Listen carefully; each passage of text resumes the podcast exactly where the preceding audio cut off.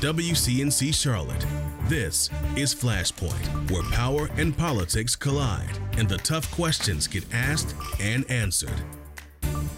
Thanks for joining us here on Flashpoint. I'm Ben Thompson. This weekend marks a somber day in America's history. It has been 20 years since the 9 11 terrorist attacks. Nearly 3,000 people were killed, many of those in New York City when two planes crashed into the Twin Towers of the World Trade Center. The others died when a commercial plane crashed into the Pentagon as well as a field in Shanksville, Pennsylvania, when passengers on board fought back against those hijackers. The attacks carried out by 19 militants associated with Al Qaeda. Some of the terrorists had lived in the U.S. for more than a year and had taken flying lessons at American commercial flight schools. Others slipped into the country in the months before September 11th. The terrorists easily smuggled box cutters and knives through security at three East Coast airports. The attacks triggered a major U.S. In initiative to combat terrorism and change security at airports forever. Nearly 40% of victims from that day still have not been identified. We're taking a look at how New York City's Office of Chief Medical Examiner is committed to continuing the work to identify some of those victims. We're also hearing from local Charlotte area teachers who were in the classroom on that fateful day. We'll also take a look at how a baseball game was able to bring the country back together. Joining us today, Matt Hoh, a retired U.S. Marine Corps captain. He has 12 years experience in America's post 9-11 wars. As a member of the State Department, he resigned in protest over the Afghan war in 2009, and he's now a senior fellow with the Center for International Policy, joining us this weekend from Wake Forest. Matt, thanks for coming on. We appreciate it. Thank you so much for having me with you. Give us an idea. Um, what do you think, um, knowing this is the 20th anniversary, what, what is the legacy uh, uh of 9 11? Well, you know, for myself, uh, as someone who took part in these wars, the legacy is really uh, just sadness and anger. Uh, however, I, I, think there's, um, you know, I, I, think it's the perspective you bring. I mean, there's the spectacle of watching the United States go to war in, um, you know, literally uh, more than a dozen countries. Uh, you know, that's one of the things I think that people don't realize is, is, is how far U.S. military uh, operations and adventurism, if you will, have uh, have reached. Uh, you know, at least a dozen countries. The United States has sent young its young people to kill and to possibly be killed. Uh, you know, so there's the spectacle of that. There's the I think the broader government overreach, uh, the institutional and individual uh, profits from this war. Uh, people have gotten fantastically rich. And then, of course, there's the suffering uh, that have come out of these wars, both uh, in the United States and, you know, where hundreds of thousands of families uh, are dealing with the loss of loved ones, uh, either through combat deaths or suicide. They're dealing with both visible and invisible wounds, so, you know, amputations and, and, and other traumatic type injuries, as well as the invisible wounds of traumatic brain injury, PTSD, moral injury, you know, which leads to substance abuse and, and uh, you know, depression and other things. Uh, but also, too, then there's the tens of millions of people uh, really throughout the Muslim world who have been uh, overrun, who have been um, overwhelmed, uh, you know, devastated, ruined uh, by these wars. And, and, of course, we can go on and on. I mean, there's secondary and tertiary effects, right? So you could talk about the, the, the effects on, on people of Europe because they have had to absorb the refugees of these wars. So the, it's hard to make a, a, a. I think it'd be very hard for someone to say that these wars have not had the the consequences of 9/11 have not been um, really quite astounding, robust, and you know ever present. I think a lot of people would agree with with, with aspects of, of what you just said, and you certainly know it firsthand. Um, let me be contrarian for just a second, though, and say, what would you say to folks who, who say, you know what, there's not been another attack like this on American soil in 20 years. And the fact that that is the case means that we've had some success. Well, there was an attack like this before, uh, either before 9 11. Um, you know, and you have to look at it how many attacks have there been? There's been more than 60 Al Qaeda attacks uh, against the United States since 9 11 by, uh, you know, by Al Qaeda, as well as a number of other terror groups. Uh, look, on 9 11, there were 400 people in Al Qaeda total across the world. You know, most of those people were not in Afghanistan. Um, this is according to the U.S. FBI. Um, and so what 9/11 did, or, or the American response to 9/11, um, you know, invading and occupying Afghanistan, invading and occupying Iraq, uh, the wars throughout the Muslim world, whether it be Yemen, Libya, uh, Somalia, Syria, et cetera. Um, you know, that 400 number, uh, you know, total number of people in Al Qaeda on 9 11 has grown to the tens and tens of thousands.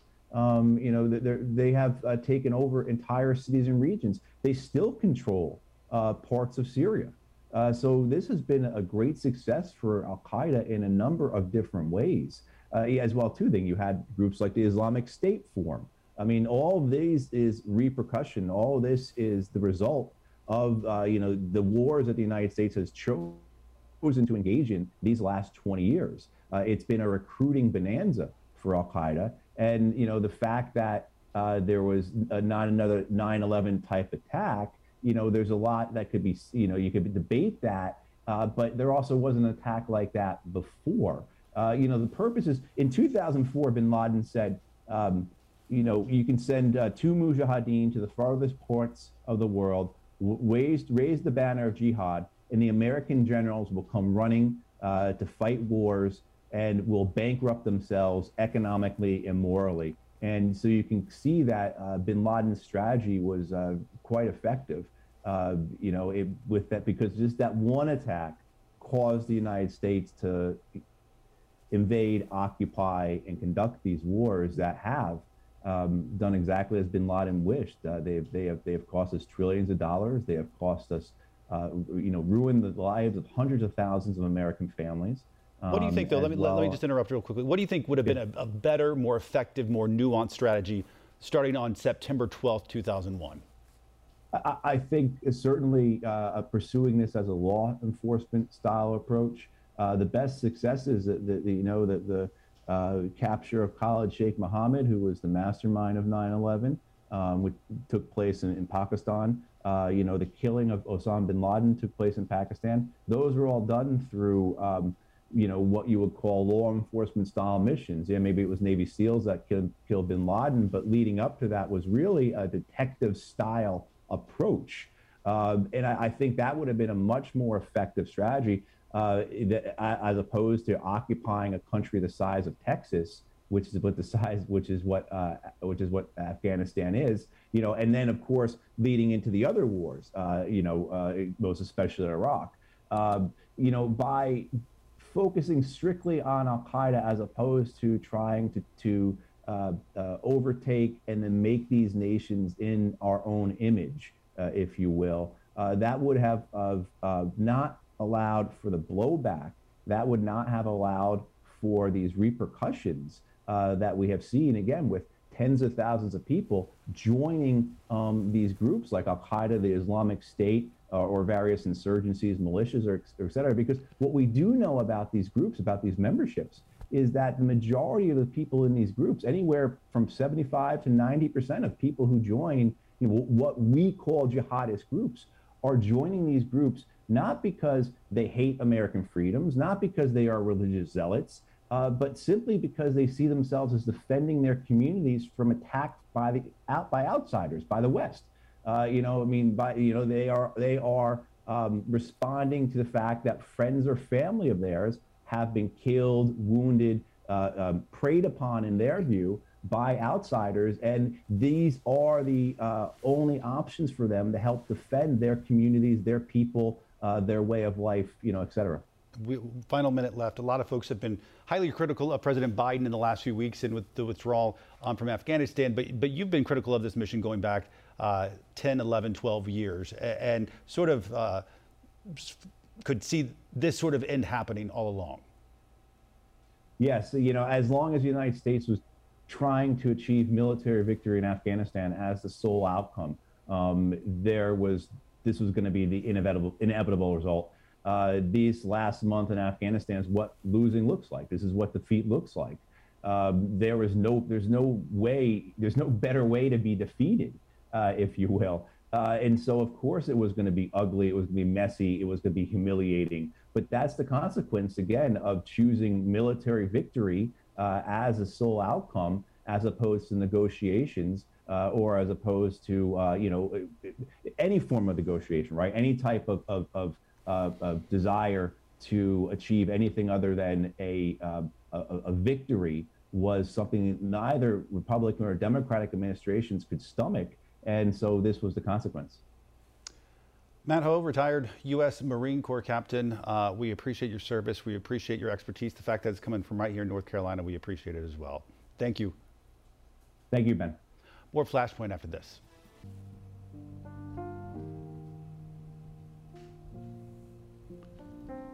Welcome back to this special edition of Flashpoint. For those who watch 9 11 unfold, many say it will forever be with them. WCNC Charlotte's Tanya Mendis introduces us to three local teachers who were at school with their students when that first plane hit the World Trade Center. Quarter to nine in the morning. I was sitting in that that exact chair right there. The school day was just getting started. If I remember my blocks right, it was like first, second block. When all of a sudden, in history classrooms all across the Carolinas, history played out in real time. The teacher came running up the hallway and said, Turn on the TV, we've been attacked.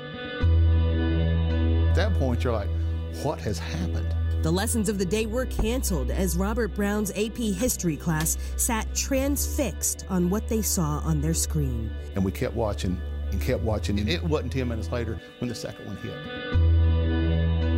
It was almost a collective. In Daniel Bryan's classroom in Kannapolis, they watched until there were just some things that children shouldn't see.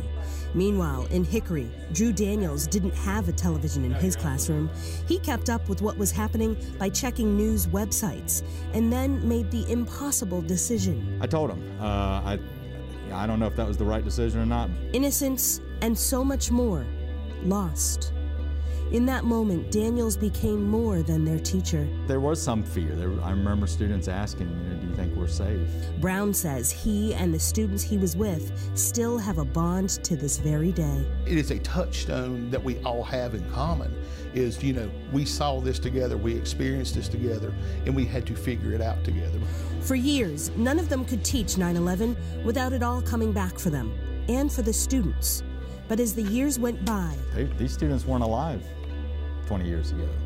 Um, they have no memory of it. It stopped being a shared grief. With this generation, they're so far removed from it, it doesn't register. The newest chapter in a history book for the students today, the darkest chapter in modern history for the teachers. For me, it's still personal. Which is why, with all of the pictures of all of the historical moments in time in Drew Daniels' classroom, 9 11 isn't there on that wall.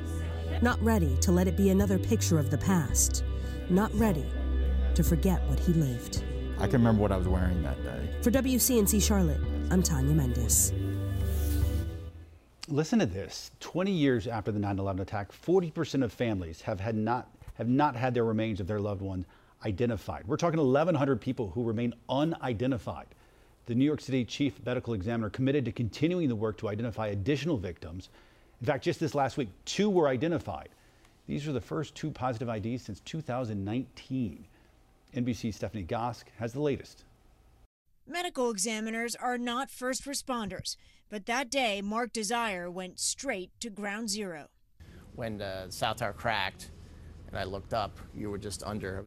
His team barely survived. It was the start of one of the most complex forensic challenges in human history. 20 years later, 40% of the victims are still unaccounted for. I think for a lot of people, it's going to be surprising to hear that there are so many people who aren't identified. Everything that destroys DNA was present at ground zero. So, fire, water, sunlight, jet fuel, diesel. Nearly 22,000 remains were collected in the years that followed. And while some families got the call, others, like the Stacks, did not. I'm waiting for that phone call. Waiting. Hey, we, we got, we identified a piece and but it, it, it never happens. Larry Stack was a firefighter, 32 years on the job. He rose up to the rank of battalion chief and loved every part of his job. That love transferred to his sons, who are firefighters themselves. In 2001, Larry Stack was considering retirement. While they were looking at the first tower burning, the plane hit the second one. He put the binoculars down, he looked at his guys and said, I think they're going to need us now. Stack was helping an injured man when the buildings came down. It was just typical of of the kind of the kind of man he was. He would have never left. They held a funeral in 2016, burying a blood donation Larry made before his death. It was it was a sight to see.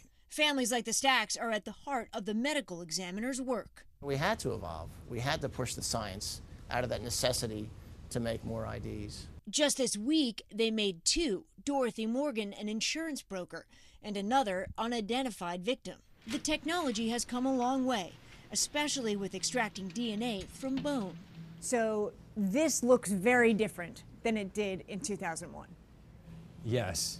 Yeah, there's no mortar and pestle here. Using fake samples, the lab showed us the process. Being able to grind into that fine powder allows the chemicals to better act on to those, you know, cells to extract the DNA. And now, Desire says, new, more sensitive technology will give them an even better chance of making an ID. I'm very appreciative of the work that they're doing. These people trying to identify everybody, I think they're, uh, no one's ever going to forget. Your office has described it as a sacred obligation. We made a commitment 20 years ago to identify everyone, and, and that commitment is as strong today as it was 20 years ago. His ripped jacket from 9 11 hangs in the lab. A reminder there's still work to be done. Stephanie Gosk, NBC News, New York. More as we remember 9 11 right here on Flashpoint.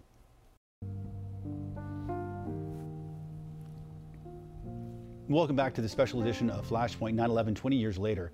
The anniversary is painful for a lot of people. This week, the first fire chief inside the World Trade Center that day talked about what it feels like to return to the site now.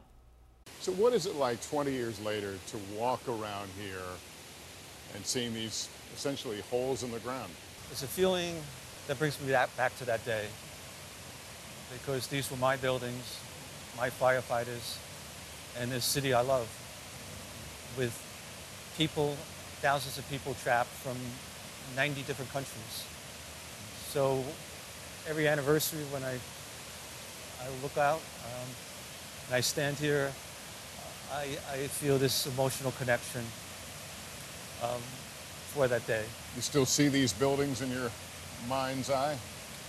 I, I do. It's uh, during the year I leave all those feelings in my heart, and on the anniversary, each year I take it and put into my thoughts where I rerun the videotape. Along with being the first chief inside the World Trade Center, Chief Pfeifer was also the last fire chief from 9 11 to retire.